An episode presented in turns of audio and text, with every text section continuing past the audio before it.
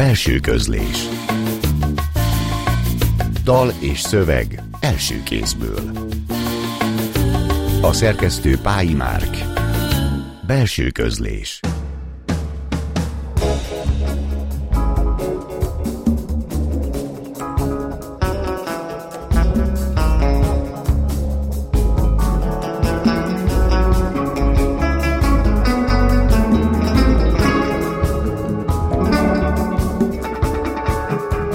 Jó estét kívánok! A Klubrádió zenés irodalmi műsorában a mai napon kivételesen egy válogatást hallhatnak az elmúlt másfél év adásaiból. Az elhangzó beszélgetéseket, szövegeket és zenét az szerint állítottuk össze, hogy képet adjon a műsor sokrétűségéről, témáinak és megszólalóinak sokféleségéről. Hallhatnak majd egy beszélgetést Ligetfalvi Gergely művészettörténésszel, aki egy képzőművészeti monográfia műfordítójaként mutatkozott be az adásban, beszél majd Buda Ferenc költő, aki ikonikus versét is felolvassa, elhangzik Orbán Otto és Sziveri János verse is, egy-egy tisztelőjük felolvasásában, bemutatkozik a legjobb kötet nélküli pályakezdőnek járó Petri díj legutóbbi győztese, és a népszerű zenész Szabó Benedek is, valamint S. Nagy Katalin művészet történésszel is beszélgetünk majd a tragikus életű, fiatalon elhunyt Forrai Veráról. Hallgassuk is meg akkor most ezek közül az elsőt, Marta Néva, Ligetfalvi Gergely művészet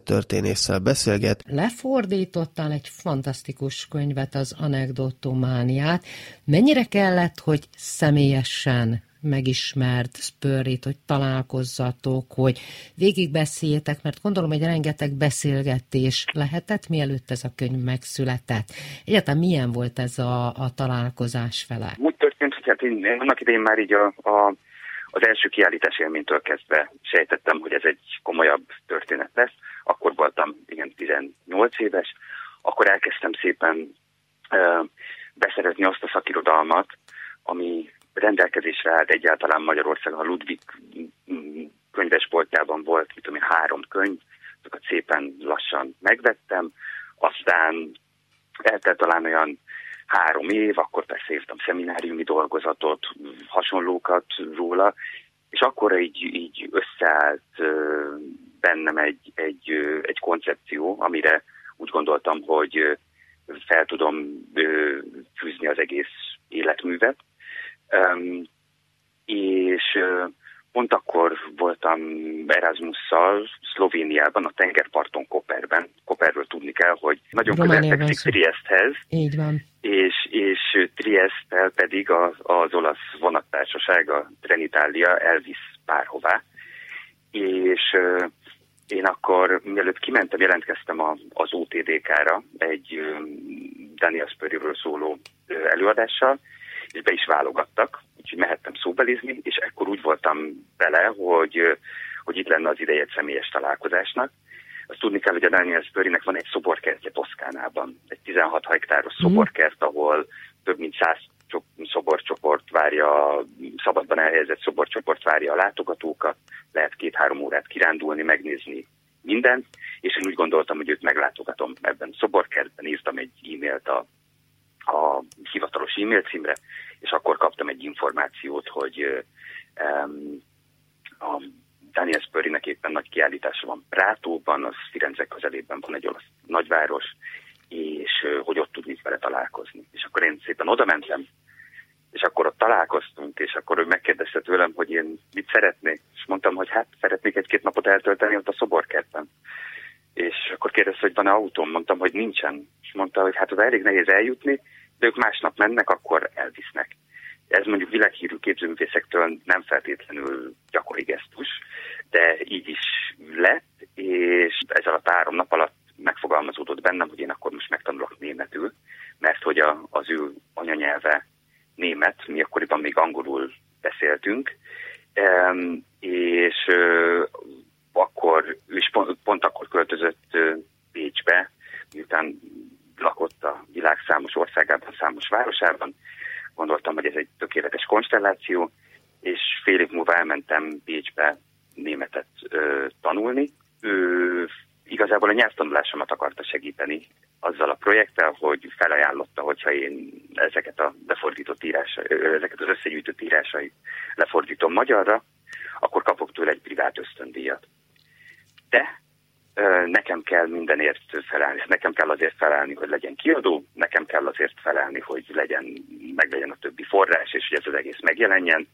Úgyhogy a személyes találkozóra nagyon is szükség volt uh, ahhoz, hogy, hogy ebből az egészből legyen valami, és uh, um, ehhez még annyira sok beszélgetés nem is kellett, azok később váltak fontossá. Amikor, amikor majd megjelenik a, monográfia, bocs, róla. így van, Igen. egy monográfiát, ugye ez a anekdotománia kiáratnál még Pálinkás Györgyéknél jelent meg egy tíz Igen. éve, és gondolom, hogy ez volt a, a, a kiinduló pont ahhoz, hogy akkor szülessen egy monográfia is Spöriről, és az már ö, rengeteg beszélgetésen alapszik. Ez ö, magyarul nem olvasható német nyelven, hiszen te meg ott ragadtál Bécsben. Igen, én Bécsben ragadtam, és ez a könyv egy német, egy kölni kiadónál jelent meg. Ez az osztrák kancelláriai hivatal támogatásával, egy osztrák tartomány támogatásával, illetve egy svájci alapítvány támogatásával, úgyhogy az összes, majdnem az összes német ajkú ország össze dolgozott ebben. Igen, ehhez, ehhez sok beszélgetés kellett, bár lehetett volna még ennél is több. Nekem az volt az elképzelésem, hogy minden fejezetet szépen elolvastatok és jóvá hagyjatok vele, mert egy olyan művészetről van szó, amelynek egy központi étosza a művészet és az élet összekapcsolása.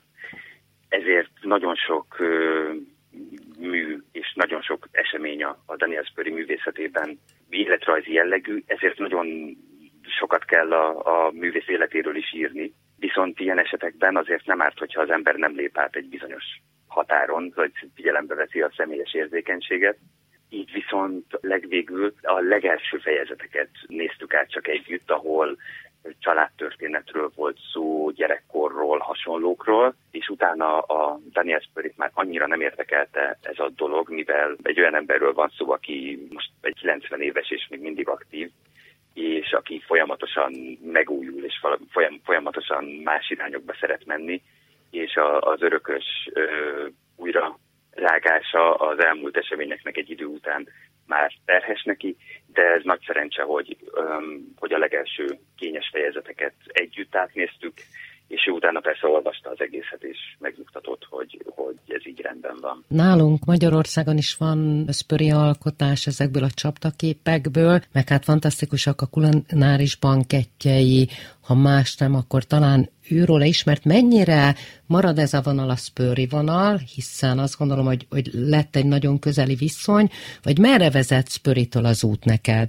Nálam a spöri vonal nem marad egyáltalán meg, mert... El lehet vágni? Én, én ezt a, a történetet a könyvemmel lezártam. Én úgy gondolom, hogy én ott elmondtam mindent, amit el szerettem volna mondani. Látom nyilván a, a fogyatékosságait, a, a hibáit, hol lehetett volna még valamit megemlíteni. De én úgy gondolom, hogy nagy vonalakban ennek vége. És nekem ő egy egy meghatározó figura, szóval egy, egy mester volt a, az életemben, és a tanítványoknak meg kell válniuk a mestereikről. Ez a, ez a, hát ez a, a legnehezebb. De hát ez, ez csak így lehet. Ez csak így lehet, nem lehet senkinek az árnyékában maradni, és ez meg is történt, úgyhogy én azóta teljesen más, más irányba mentem, hogy már az elején említettem, egy, egy osztrák szobrásszal, a Fritz Wotrubával foglalkozom, aki már 75-ben meghalt, viszont itt Bécsben elég eleven az öröksége. Egy nagyon fontos figurája a 20. századi szobrászatnak, méltatlanul elfeledett, aminek életrajzi okai vannak, semmi, semmi más. Róla szeretnék egy hosszabb beszéd írni, illetve dolgozunk jelenleg a Megyik János uh-huh. nevű magyar, de szintén Bécsben, hosszú ideig Bécsben élő képzőművésszel egy ö, könyvön, illetve ha minden jól megy, akkor most októbertől beülök ismét az iskolapadba, és ö, művészettörténetet fogok tanulni, amit én eddig még soha nem tettem, mivel esztétikára jártam, és itt viszont építészet történet, illetve klasszikus festészet fókusszal. Szóval a 20. századot, azt, meg főleg 21 teljesen elhagyva. Hát nagyon köszönöm Ligetfalvi Gergelynek, és akkor ez egy következő beszélgetésnek lehet a tárgya. A anekdotománia Daniel Spurry kapcsán nagyon sok mindenről beszéltünk, és csak ilyen nagyon zárójelben mondom, hogy méretetlen szerencs, hogy a kiadónál még van példány, hogy röpülök majd érte, mert nagyon tetszett. Tehát Ligetfalvi Gergely volt a vendégünk, és neked nagyon szépen köszönöm. Marton Éva beszélgetett Ligetfalvi Gergelyel, a mai műsorban ezekből a különböző műsor elemekből nyújtunk válogatást, most hallgassuk meg Szegő János beszélgetését telefonon keresztül az elismert költővel, Buda Ferenccel, amit majd a költő egy felolvasással fog zárni. Kicsit beszéljünk a budaverseknek a dallamvilágáról és a ritmus varázsairól, mert ahogyan hallgat, hallhatjuk ezeket a verseket az ön elmondásában, nem is szavalásmondás, nagyon erősen fontosak a ritmusok, hogy mintha mélyben ott paráslana valahogy a nép, népköltészet is, és egyfelől a magyar nyilvánvalóan, de talán maga az egyetemes népköltészet is, hogy a szavaknak milyen babonás ereje tud lenni, az ismétléseknek, a rímeknek, a ritmusoknak. Ez mennyire tudatos, vagy mennyire öntudatlan a költészetébe? Hát egyre tudatosabbá vált az idők során. Uh-huh. Hát eleint, eleint az ember csak fütyül, mint a rigó, vagy víjog, mint a vérse. De utóbb, hát ugye a mesterség az olyan dolog, amit érdemes megtanulni, de meg is kell tanulni, és hát ennek révén az ember belelát a, a, a, a megírandó versnek és az anatómiájába, sőt, ki föl tudja építeni a csontvázát, vérrendszerét, idegrendszerét, végtérés egy, egy igazán jól megalkotott vers, az egy, az egy élőlény. Mint a lélegeznének is ezek a strófák. I- igen. Igen. És, és attól függetlenül, hogy kötött formájú, vagy kötetlen formájú, ott is keményre ki kell kalapálni mindent, meg, meg hát a, a az ereket bekötni oda, ahol lüktetnek. És ehhez az is hozzátartozik, hogy el kell bizonyos vázlatokat vagy korábbi változatokat engedni az embernek? Tehát ez egy hosszú munkát jelent, hogy meglegyen? Oh, ez szinte elbeszélhetetlen. A feleségem tanulja, hogy néha teli vagyok mindenféle kicsit kacott cetlivel, egy részük aztán megy a, a kájhába, más részüket pedig e, e, tartogatom még, mert valami hátha jó lesz belőle, de rengeteget el kell piszmogni, meg bíbelődni vele. Ez persze alkat kérdése is. Van, akiből kiszalad. Én ugye el, elpepecselgetek vele, mint egy asztalos a tulipános ládával, vagy a tulipán nélküli ládával. Igen, csak van ebben valami egészen zavarbejt, hogy mondjuk az ember egy 600 oldalas regényt ír, akkor az úgy érthető, hogy éveket tölt azzal, hogy megírjon 600 oldalt. Most nyilván egy 8 soros vers nem, nem tart évekig, bár a csudat tudja, de hogy ugyanaz az intenzitás mennyire sűrű, rövid formában, mennyire máshogyan kerül bele, mint mondjuk, hogyha az ember tényleg hömpölygő epikába dolgozna. Tehát az, a koncentráció az másmilyen, de közben ugyanolyan. Persze, persze, persze. Még mondhatjuk, hogy még hegyesebb. Egy 7-8 óras leesel is el lehet bíbelődni akár hetekig. És füzetekbe írja ezeket a változatokat, vagy inkább cédulák, vagy van-e valami Van, Vannak, füzeteim is vannak, meg céduláim is vannak, néha alig látok ki közülük. De az egy biztos fedezék lehet. Akkor igen, most meg igen. is kérném, hogy ebből a biztos papírfedezékből a Rigmusok a századra század végre című verset mondja. A Rigmusok a századra század végre. Egemen műfények másznak, műmi csodák planétáznak, lövöldöznek, rakétáznak, vadludak harmonikáznak. Ősök, ükök, tűnt elődök titkain most eltűnődök, mélány nyomukba szegődök, egyszer magam is ledőlök. Fordulóhoz ér a század, fölemeltet, megaláztat, sok tövist, kevés kalászt adj szeszélye szerint kiválaszt. Földünk kérge egyet pattan, öt kontinens összecsattan, s ki tegnap még ült a padban, ma már gyilkol lankadatlan. Majd ürül a lövész árok, hurkot vetnek a határok, minden felül jönnek rátok mohóbbak, mint a tatárok. A gyalázat, hát gyalázat, van rá annyi magyarázat, ez a század ilyen század, mint egy bírs almát lerázott.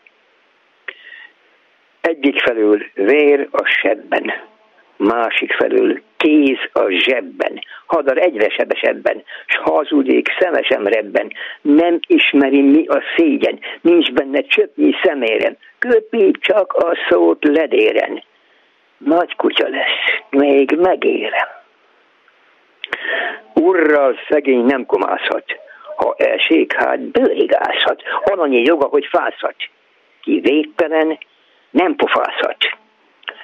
A gyalázat, hát gyalázat, mindenre akad magyarázat. Ez a század ilyen század, mint egy szem diót lerázat. Festett maszkok, mosolymázak, letapossák a kidázad. Szétdúlják a szülőházad, vájt ki szemed, vard be szájad, s ím a csörtetők hadában, idolok vakudvarában, zengő bongó utcabálban ázunk, taps vihar kabádban. Bitangszőlő, benne rókák, tarfejeken prémparókák, zengzetes ódai strófák mögött sorban a bitófák. Ilyen század, hát a század. Ördögökkel paroláztat, könyvben úsztat, vérben áztat, a tied is rajta szárad.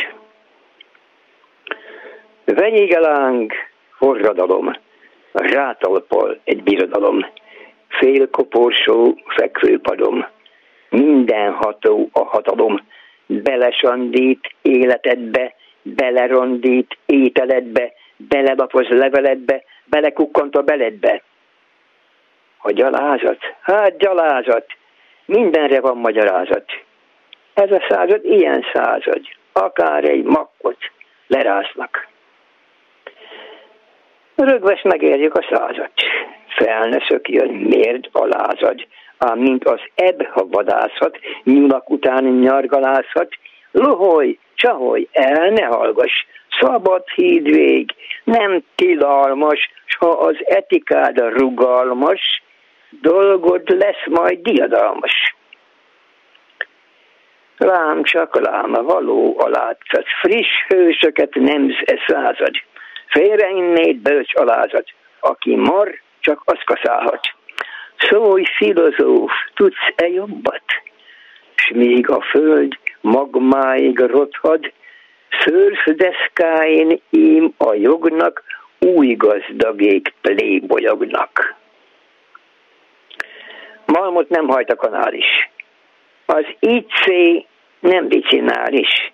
Kvarc órán még ha megáll is, cifferblatja digitális. Ibrány, Kunhegyes vagy Párizs, internet vagy már is. Minden transnacionális, sőt globális legalábbis. Mer vagy mán úgy megkukulva, csóró, igrész, csap a húrba, tök mindegy, hogy molba, durba, az a menő, aki kurva, s ha gyalázat, hát gyalázat. Mire nincs itt magyarázat? Ez a század ilyen század, mint egy nyúlbogyót lerázhat. Jó sejtem. Jövő a mában rejtőzik, mint füst a fában, vagy szenyőszál a csírában, remény az idő falában. Szültek kiket garmadában, hát ha nem éltek hiában. Magot a szérű porában, hagyj utódot a világban. Buda Ferenc költő olvasta föl versét, előtte Szegő János beszélgetett vele, a mai adásban a belső közlés sokféleségét mutatjuk be a műsor korábbi adásaiból készült válogatással. Következően egy beszélgetés a legígéretesebb kötet nélküli pályakezdőnek járó Petri György díj. Legutóbbi győztesével Vados Anna költővel, illetve az őt a díjra fölterjesztő Deres Kornélia költővel és színház történésszel, a végén pedig egy felolvasást is hallhatnak majd Vados Anna verséből, Zilahi Anna előadásában műsorában. Szia Kornélia, örülök. Az Amper műhelyben vagy, és gondolom, hogy nagyon sok olyan műhely van, ahonnan Annát ismerhetett. Tehát honnan az ismerettség, hiszen tavaly is te ajánlottad, és olvastam, hogy idén is te ajánlottad az ő kötetét, és a laudációt te írtad Anna kötetéhez. Így van, köszönöm szépen a kérdést és a meghívást is. Hát igazából a, a műhely, ahonnan én Annát ismerem, az a József Attila Kör Líra műhelyeként indult még 2017-ben, aztán az évek alatt átalakultunk, és Amper műhely néven folytatjuk most már egy ideje, illetve hát az elmúlt egy évben körülbelül egy kis szünetet kellett nekünk is tartani, részben én sem voltam az országban, részben ugye a, a pandémia miatt is, és hát Annát innen ismerem, tehát igazából ahogyan én a a szövegeivel eh, megismerkedtem, ott már a legelején az világos volt, hogy ezek eh, nagy magabiztosságról, kreativitásról, pontosságról árulkodó eh, versek voltak, és hát nagyon izgalmasak. És hát azt értettem meg én azonnával való, nyilván ez csoportmunka, tehát ezek a műhelyezések ugye csoportban folynak, mindenki adhat visszajelzést egymás éppen akkor behozott szövegeire, de én azt láttam, hogy vadosan olyan szerző, aki nagyon komolyan veszi az írást, az olvasást és az irodalom keresztül való létezést is, és azért mindenféleképpen ez, ez egy kiemelendő fontos szempont szerintem. Egy hát műhelynél ez nagyon fontos, de azt gondolom, hogy valamilyen köze legyen két alkotónak egymáshoz, hogy te vagy, aki ezt a kötetet ajánlottad, és gondolom, hogy Annának ugyanilyen fontos ez a ti munkakapcsolatotok, az kellhet valami plusz, és kérdezem mind a kettőtöktől, Annától is, hogy mi ez a plusz, esetleg a közös hang, hiszen hogyha megnézem a telírádat, akkor ugyanaz a fajta érzékenység is benne van, ugyanazok a nagyon tömör, sokszor szilánkos mondatok is jellemeznek téged, tehát hogy kell ahhoz egy ilyen közös pont, akár egy érzelmi, akár a vershez való viszonyulás, ami, ami megteremti ezt a kapcsolatot. Nem tudom, Anna? Köszönöm én is a meghívást, és azt gondolom, hogy mindenképpen kell valamilyen közös pont, egy egymásra hangolódás, ami nagyon fontos ahhoz, hogy tudjon működni egy közös munka, mert valóban ezek a szövegek hatnak egymásra, de talán nem is lehet egy ennyire intim dolgot, mint a, mint a versírás úgy csinálni valakivel, hogy nincs egy egymásra hangolódás, vagy nincs egy szimpátia, vagy nincs valahogy mélyebben is közünk egymáshoz, ami talán nem egy ilyen tudatos szint, hanem egy olyan szint, amit mondjuk illet nem is beszélünk meg, de hogy valahogy azt gondolom, hogy hatnak egymásra a szövegek is, meg, meg így mi magunk is. Hát meg intim a téma, és nagyon-nagyon személyes mind a kettőtök lírája. Nem tudom, neked van egy pillanat, Kornélia, amikor, ami úgy megragad benned, hogy hú, hát ez, ez, ez amitől nekem fontos, Anna? Nem pillanatot mondok, de mondok egy érzést még, ami szerintem szintén közös, az a megrögzöttség. Szóval, hogy érzem mindkettőnkben valahogy így alkotóként is ezt a fajta makacságot. És még azt akartam elmondani, hogy talán az érdekes, hogy ahogyan az Anna kötete végül is itt, ugye, ahogy említette te is, a múlt évben már általam jelölve lett a Petri díjra, és ott ugye a második helyezést érte el, annak azért annyi az előtörténete, hogy én fontosnak tartottam a jelölőbizottságba bekerülve, és ez is a tavalyi évhez kötődik, hogy minél nagyobb merítésből tudjam azt megnézni, hogy igazából milyen első kötetes tervek vannak körülöttünk. Igazából nyilván Számomra inkább a verses kötetek voltak érdekesek itt a műhely munka miatt is, amit már régóta folytatok fiatalokkal, meg talán nem annyira fiatalokkal is, és akkor itt a műhelyben azért több mint száz résztvevő megfordult ilyen-olyan módon, és én meghirdettem a számukra egy ilyen nem nyilvános pályázatot tulajdonképpen, ahol mindenki beküldhette a kötet kéziratát, akinek volt, és tulajdonképpen én a beérkezett körülbelül 30 kéziratból választottam ki az Annáét, tehát hogy még csak azt sem lehet mondani, hogy nem volt egyfajta verseny, de az nekem nagyon egyértelmű volt itt a kötet kéziratokat megnézve, hogy az Annáé nagyon készen volt, nagyon kiemelkedő volt, és nyilván témájában, nyelvében is biztos, hogy volt egy ilyen rokonság, de ahogy Anna is említette, talán ez inkább így a tudattalan részeken mozgulódott. Az biztos, hogy furcsa érzés lehet, vagy nem tudom milyen érzés, másodiknak lenni a szuper jó, de mégsem az első. És akkor Annától kérdezem, hogy volt-e csalódottság, és Kornéliától, hogy nagyon konzekvensen, hát egy év az egy év, addig jönnek be kéziratok, hát ugyanezt a könyvet, annak könyvét nagyon konzekvensen idén újra jelölted. Igen, talán ez egy ilyen közös pont bennünk, hogy nagyon ráállítjuk magunkat valamire, ezt nem annyira tudjuk elengedni. És csalódottság, hát nem tudom, hogy ez a pontos érzés, ilyen elég mély nyugtalanság volt bennem folyamatosan, hogy ennek a kötetnek szeretnék egy helyet, és ez így végigvitt ezeken az éveken, amikor ezt a helyet elég sok felé kerestem. Azt hiszem ez. Én nyilván jelölőként egy picit máshogy láttam ezt az egész mozgást. Én nagyon-nagyon büszke voltam annára már a tavaly évben is, hogy a második helyezést elnyerte. Szerintem ez óriási volt, de hogy azért mi elég sokat dolgoztunk közösen ezen a kötetanyagon. És én azt úgy éreztem, hogy ez a második hely egy megerősítés is arra nézvést, hogy, hogy ez a kötet ez rendben van, és miután ugye van egy ilyen lehetőség, hogy újra is lehet jelölni, gondoltam, hogy, hogy mindenféleképpen fontos lenne ezt megpróbálni. Nyilván az én véleményem szerint akár már tavaly is lehetett volna az annak kötete az első, de nagyon örülök, hogy, hogy idén végül ez célba ért. Tényleg azt gondolom, hogy egy nagyon jó minőségű szöveganyag volt már egyébként kezdetben is, de hogy ahogyan közösen elkezdtünk rajta dolgozni, megbeszélni, megnézni, hogy miket lehet cserélgetni, az alatt, az alatt még inkább talán kiforta magát, és a, és a különféle finomítások meg szerkezeti cserék után ez egy, ez egy igen erős kötetként volt ott a Nincs Véna. És akkor hallgassunk meg belőle egy verset, Mellek címűt. Vados Anna, mellek. Melleket akart fogni, harapni, melleket átfogva elaludni végül. Az alvása úgy sem jut elég idő, ezt lehetett tudni előre, mégis, mintha már órák óta feküdt volna ezzel a hatalmas nővel az ágyon, akinek egy melle sem fért el az ő két tenyerében. A nő nem sokára szólt, most már menj, ő megriadt, mit fog kezdeni enélkül a nagy, meleg test nélkül a világban. Az egész egy pillanat volt, ahogy törik a jég. Lassan elhúzódott, felült. Tekintete megállt a nő hátára tetovált csellón, aztán elindult le a denevéres lábfejéig. Itt ne dohányoz, mondta a nő, amikor pólóját a fején áthúzva a szájába tett egy szál cigarettát. Gyorsan öltözött, vitte az éjség. A köszönésnél félrenéztek. Az egyszemélyes liftben látta magát.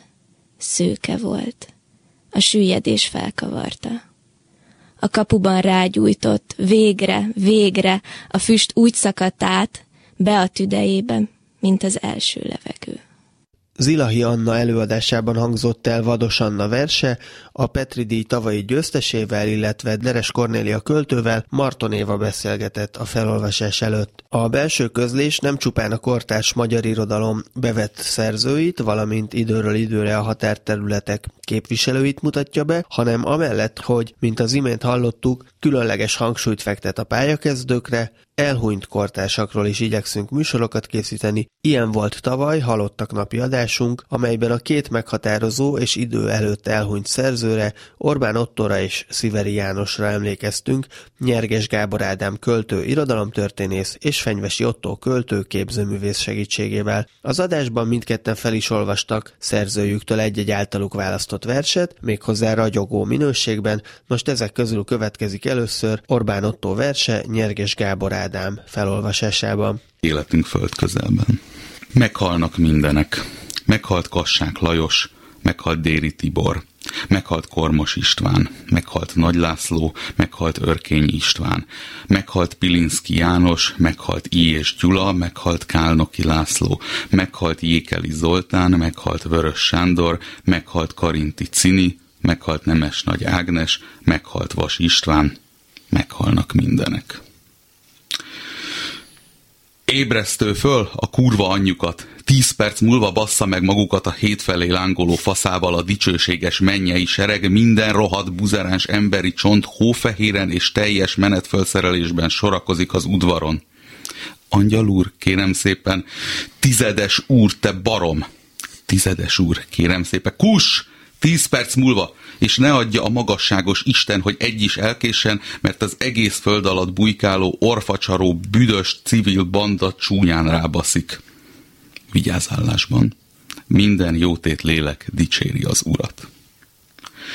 Jól esik olykor a csönd, elidőznünk az elhagyatott külvárosi temetőkertben, aranyfüst, fényremeg és darazsak, kora őszünk, az égen sok pici, fodros lepedő lebben. E fénybe hiába szivárog utánam a füstköd, hogy minden és mindenki meghal, igen, hallom ciripelni magamban az őrült tücsköt, mi nem, mi nem, mi nem. Élet ága, élet anyja, magzatát minek foganja, ha a halál megrohanja. Lajos, te ne basz ki velem, te meg ne hóit nekem, hé Lajos, a rózsi van itt, a te rózsit szól hozzád, Lajos, ne basz ki velem, te szemétbánya, Lajoskám, én vagyok a te szerető rózsid, ne hagyj itt, te szemét, te drága, jaj, jaj, jaj. Bogár, bogárkám, bogaracskám, kiskutyám, kutyuskám, az egyetlen ember, akit szerettem ezen a földön, egy kutya. Úgy kellett őtet onnét kilapátolni, csúnyájul be volt zúzva nekie az arca, valósággal megmondva nem is volt már arca nekie, semmi se csak egy olyan véres takonyforma volt, az Isten megbocsássa nékem, egy nagy rondaság volt az már, nem ember, csak hót, az egyik karját is nekie úgy tanáltuk meg később, vagy 50 méterre a sinek mentén, hogy elütötte őtet a gép. Belindek és bürök anyja, ha a halál megrohanja.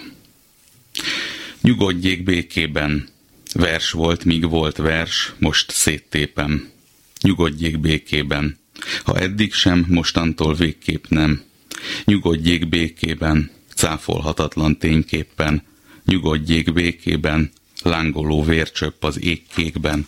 Nyugodjék békében, gyönyör és kaland a rémségben. Nyugodjék békében, izgág a gyerek a vénségben nyugodjék békében, formátlanul is épségben, nyugodjék békében, kezdet a végében, nyugodjék békében, földé az égében, nyugodjék békében, mosolyog bár csak egy fényképen, nyugodjék békében, nyugodjék békében, nyugodjék békében, békében, békében. Nyerkis Gábor Ádám mondta el Orbán Otto versét, a ráemlékező adásból választottuk ezt a részletet, amelyben Sziveri János költészetét és személyét is megidéztük Fenyvesi Otto segítségével, most tehát Fenyvesi Otto olvassa föl Sziveri János versét. Társas tervezés. Utarsi Erzsébetnek, akivel az oszthatatlant is megosztottam. Most, hogy így stabilizálódott a helyzetünk, nem tudom, miért kell, hogy jók legyünk. Ha másnak az erkölcs csak puszta fényűzés, lerombolva építés, miért, hogy hisszük még tételes igazunkat? És ha már az igazság semmit nem mond a mának, miért, hogy csillapítja dühünket a bánat? Azt képzeltem, egyik pillanatban veszünk Temerinben telket, te is helyeselted, s lesz majd macskánk és kutyánk, de csak az sebeimre raktapasz, vagyis valamiféle megélhetést reméltem, s amit kaptam, csak annyi. Fél nap alatt feléltem, egyszer csak elkezdett hullani a hó, még jó, hogy a szobánkban hideg van, akkor fázhatsz, amikor éppen akarsz. Ennyit azért megadhatok neked. Van még tavalyról fűtőolajunk, majdnem 70 liter, s feláldoztuk egy kájháért a telket, ami még tartotta bennünk a lelket. Maradtunk itt a telepen, sötétkék kalap a fejemen, lennék bár perverzebb kicsit, tehetnék fejemre akár micit is, meglebben a szél, a kiszolgáltatott balonkabát, agyon gondozza magát az ember. Még szerencse, derülátó vagyok, tudom, hogy lesz, lesz még valahogy. Rögtön az agyamban igazgat, akit jelenlétem izgat, de ezt már tudod. Tegnap lenyírtad a hajam, egész szépen látszik a bivajnyakam. Velünk minden csak előre halad, vagy hátra. Szükséged lenne egy kis nagy kabátra. Emelkedünk és változunk, tehát hullunk alá, kőként a porba, beépülünk a korba, így érvényesítjük a dialektikát, de azért tervezünk tovább könyveket, házat és hazát. Miért nem vagyok perverzebb kicsit? Hogy vegyek legalább kocsit, vagyis gyerekszekeret, esetleg kenyeret, ha megkapom a bérem. A bérencek elővigyázatosan apasztják vérem. Azt mondják rólam, iszik és szélhámos, de te tudod, csak álmos, álmos, mint a katonák, aludni csupán egy élettel tovább, aludni estétől estélig, s vinni odébb önmagad, legalább emelettel feljebb, mint a lift. Legyünk romlottak, kiállhatatlanok, dolgozzunk mindenki ellen, nyírjuk ki ellenségeinket, vagy legalábbis rugdossuk jól segbe őket. Legyünk hatalmasok, éljünk, mint mindenki más, kárára annak, aki nem vigyáz, s légtalapokat a légbe ás. Hallgattam embereket elkörsöl beszélni, kik maguk között megosztottak hatalmakat, s hallgattam egy pillanatra, azt képzeltem, lesz majd lakásunk, vagy legalább valami albérleti kájhánk, amiben néha napján az időzített tüzelőt hánynánk. De mint most, panóniai vagyok és János, 30 éves, és csak költő, de ezt te is tudod. A földdel kéne tudni bánni, s lehet ennél szebbet kívánni.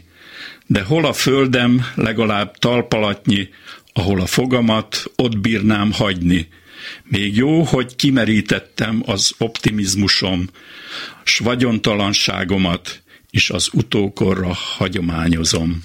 Sziveri János verse hangzott el Fenyvesi Otto felolvasásában, a mikrofonnál továbbra is Pályi Márkot hallják. A mai adásban a belső közlés elmúlt másfél évének adásaiból válogatunk, hogy ezzel is bemutassuk a Klubrádió irodalmi műsorának sokféleségét, horizontjának sokrétűségét.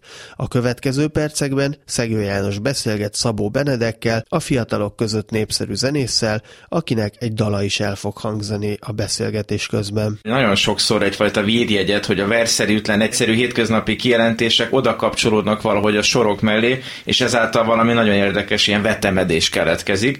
Kérdés, hogy a lírai dallam teszi pop terméké a zenéket, vagy éppen ennek a kettőségnek a furcsa költő hatása, mintha nálad a dalszerző esetében a zenész és a költő két külön szerepé válna szét, amelyek hol párbeszédbe lépnek, hol pedig ellentétben állnak egymással. Ez egy nagyon jó kérdés, és igazából szerintem ez egy olyan dolog, amivel itthon nagyon kevesen foglalkoznak, pedig sokkal jobban kéne rá figyelni, ugyanis a slágert a zene teszi, és hogyha te olyan szövegeket szeretnél mondjuk úgy, hogy eladni szélesebb tömegeknek, amiről úgy érzed, hogy szükséges lenne, mert ennél sokkal borzalmasabb és igénytelenebb és rosszabb szövegek születnek, akkor azt is be kell csomagolnod egy olyan formába, ami egyébként zeneileg azonnal fülbemászó vagy hat. De hogyha van egy jó számod, akkor ahhoz neked nem kell hülye szöveget írni ahhoz, hogy sláger legyen. Pont most hallgattam az alaszkai Dinarama nevű spanyol milyen nagyon-nagyon jó New Wave Electropop zenekarnak a 80-as évekbeli egyik legnagyobb slágerét, a Perla Ensangrentadas, ami azzal a két sorral kezdődik, hogy az öltözőben hallgattam ki őt René halálával kapcsolatban, és így 82-ben milyen sorokkal kezdődtek magyar slágerek, és hogy ezt simán meg lehetett írni, az egész szöveg ilyen egyébként, és dúdolod ezt, hogy megőrülsz a refréntől, annyira fantasztikus, de nálunk valamiért mindig volt egy ilyen törekvés, hogy ú, van egy slágerünk, akkor vigyázzunk, nehogy túl elvont szöveg legyen, ezt most minden oké, okay, izé, kék ég alatt táncolgatunk, szerintem ez nagyon ez nagyon nincs így rendben, és hogyha valami engem érdekel, és tényleg bocsánat, hogy ezzel mm. kapcsolatban ennyit csapongok, de ez, ez, ez a kérdés, ez tényleg újra előhozta bennem ezt a gondolatot, hogy nagyon sok olyan magyar zenekar van, amivel egyébként szerintem zeneileg nincsenek nagy problémák, akár egész népszerű zenekarok is, viszont szövegileg hatalmas problémák vannak velük. És sokkal jobb lenne, hogyha, hogyha születne pár ilyen szám, amiben mondjuk René haláláról van szó. Most hallgassunk meg igazi slágerdal tőled, amelyet most meghallgatunk, a Szép volt című dal lesz, a Szabó Benedek és a Galaxisok zenéje.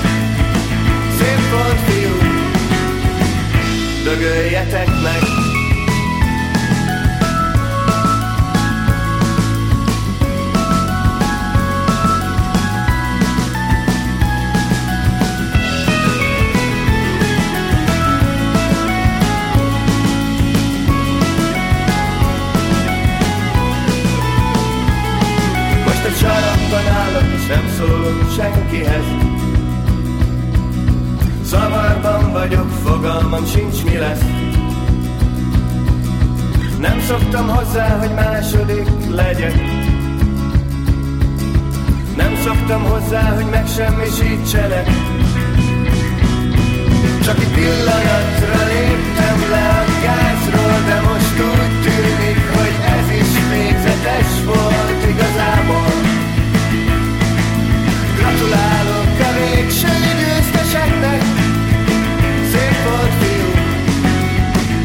Dögöljetek meg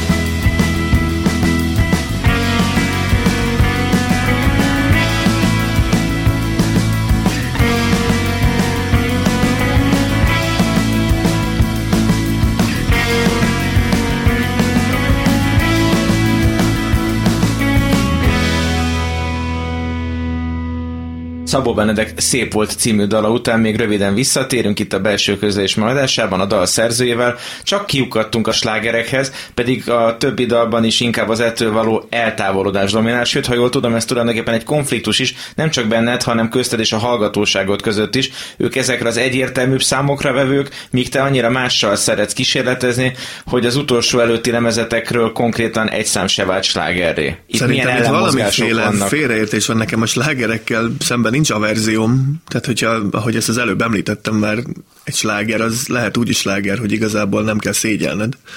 Nekem a, azokkal a számaimmal van problémám, amikkel kapcsolatban az évek távlatából úgy érzem, hogy buták. Öm, Ilyenek, ezeket nem is játszom. Öm, De, de például a szép volt, az soha nem volt a nagy kedvenceim közé sorolható, mert az egy zsigeri indulatból született nyavajgós szám, aminek egyébként a zenéje szerintem tök oké, okay, de ott vannak, vannak például olyan számaink, amik szintén szerintem egészen slágeresek és zeneileg nagyon ellettek találva, és a mai napig nagyon szeretem őket. A Berkamp című szám a, szintén az ötödik lemezen az egyik legjobb szöveg, amit valaha írtam, és azt is szereti a közönség, szóval semmi bajom nincs ezzel. Nincs, nincs bennem egy ilyen dac, hogy Jézusom, csak slágereket. Én a szép voltot egy kicsit megvédhetem azért? Itt azért nagyon érdekes az a mondani való, ahogyan azt a határt megjeleníted, ami a kamaszkorból, amikor átlépünk a felnőtt korba, és egészen más tereink lesznek körülöttünk, más társadalmi ér- érzékelések. Itt az is hangzik el, hogy nem szoktam hozzá, hogy második legyek, nem szoktam hozzá, hogy megsemmisítsenek. Ez az igazi politikai ideál, ahol mindig elsőnek kell lenni, és a felnőtt korba való betagozódás előtt tényleg sokan így fogjuk föl, aztán jön a nagy váltás és csalódás.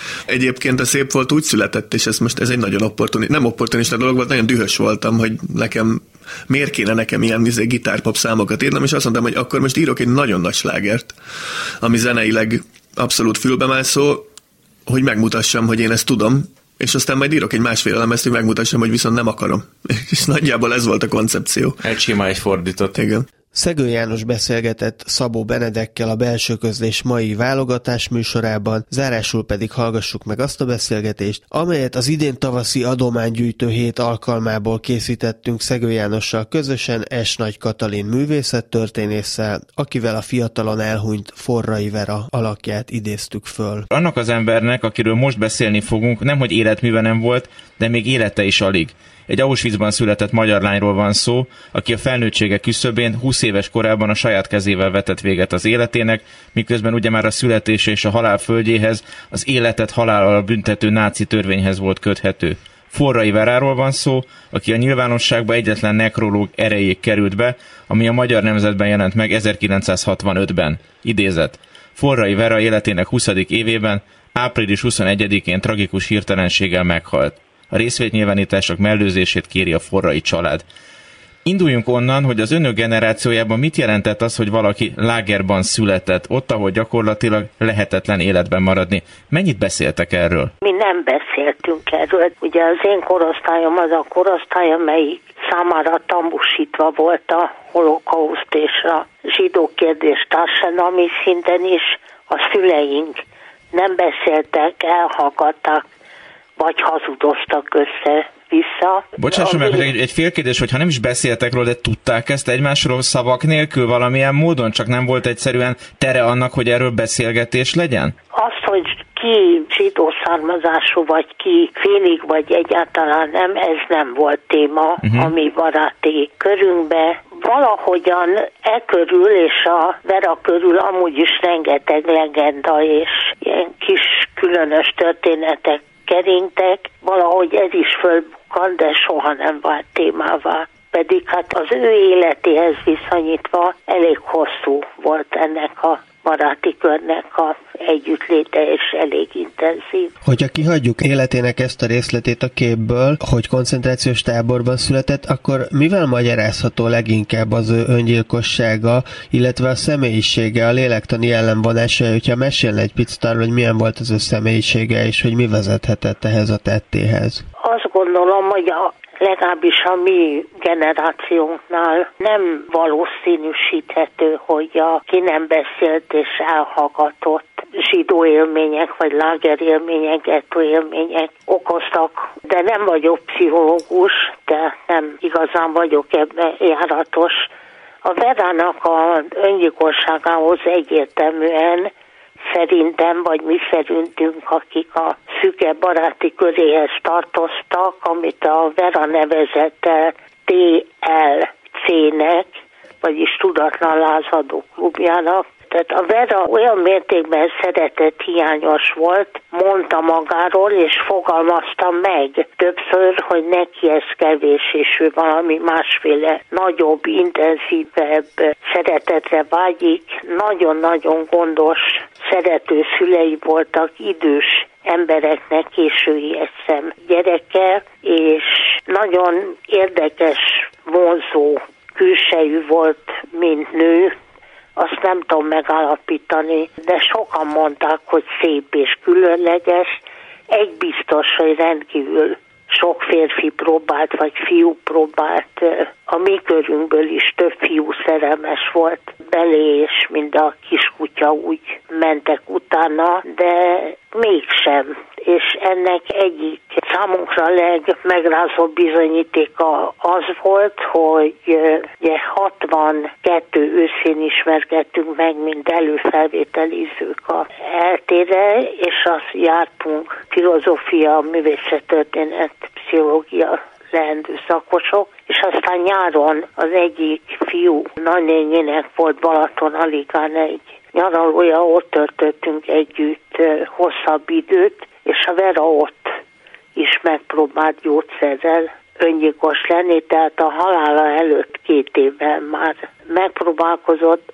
Az egyik fiúnak orvos mamája volt, meg egy leendő klinikus pszichológus is, Szóval sikerült eh, kihánytatni, úgyhogy mire siófokról kijött az orvos, addigra már viszonylag tűrhető állapotban volt fizikailag, de akkor azon a hajnalon, meg azokban az órákban mondta el, hogy eh, tehát a szeretet hiány betegségében szenvedett, miközben egy impulzív, intenzív, nagyon energikus, nagyon feltűnő, nagyon okos ha nincs ez a probléma, biztos, hogy a korosztályomnak az egyik legkreatívabb és legaktívabb alkotó embere lehetett volna, de hát ez... Ez egy hipotetikus kérdés lesz, hogy milyen téren alkothatott volna erre, ha van esetleg egy ötlete, vagy egy gondolata, azt megköszönöm, illetve hogy erről a TLC-ről még mondana nekünk néhány mondatot, hogy mi is volt ez a Tudatlan Lázadók klubja, ezt hogy kell elképzelnünk?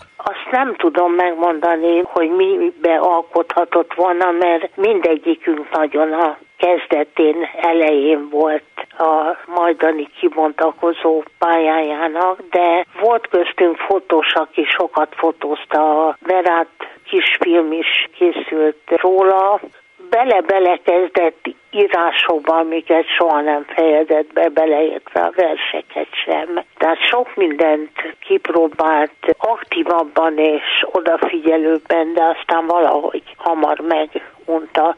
Minnyáján, akik ehhez a TLC-hez tartoztunk, nagyon másmilyenek voltunk, mint a akkori többi leendő, akár értelmiség is, de Vera közülünk is nagyon kiemelkedett, kivált, másmilyen volt. Ez a másság minden megnyilvánulásában érezhető volt egyébként.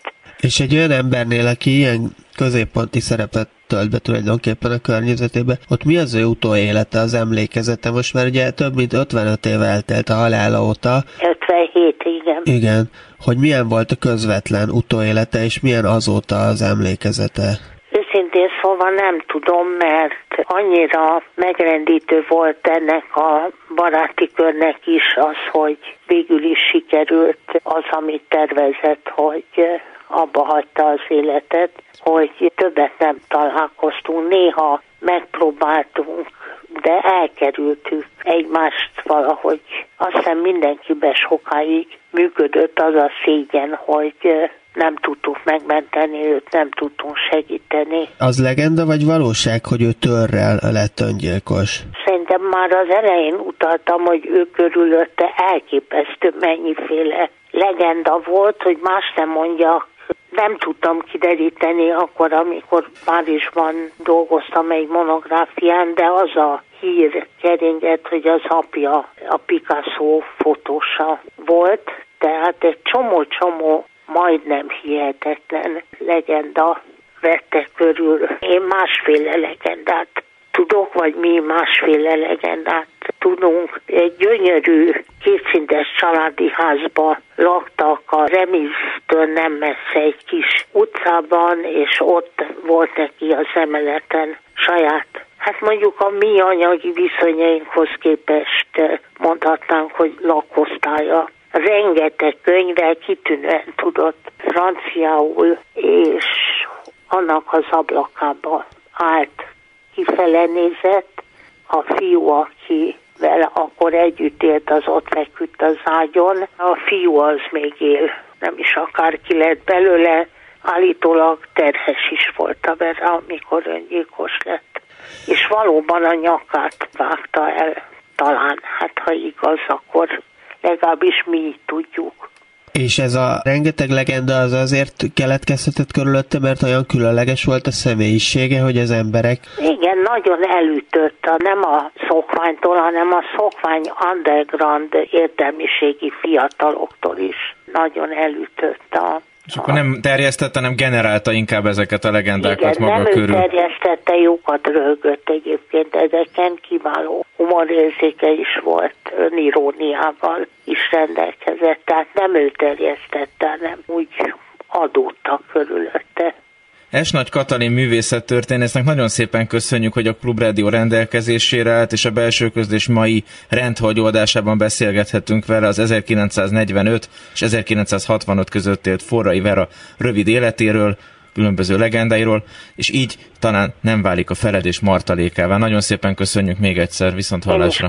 Köszönjük szépen! Ezzel el is érkeztünk a belső közlés mai adásának végéhez. A mai műsorban az elmúlt másfél évből válogattunk, reményeink szerint ezzel a belső közlés műsorainak sokféleségét, széles horizontját is bemutattuk. Hallhattak beszélgetést Ligetfalvi Gergely művészettörténésszel, Buda Ferenc költővel, Vados Annával a Petri díj tavalyi győztesével és az őt jelölő Deres Kornéliával, Szabó Benedek zenésszel, illetve S. Nagy Katalin művészettörténésszel, elhangzott Orbán Otto verse, Nyerges Gábor Ádám és Sziveri János verse Fenyvesi Otto felolvasásában, valamint Buda Ferenc is elmondta saját versét, a Petri Díjas Vados Anna verse pedig Zilahi Anna előadásában hangzott el. A jövő héten Marton Éva várja önöket, tartsanak velünk akkor is, köszönjük a figyelmüket, viszont hallásra!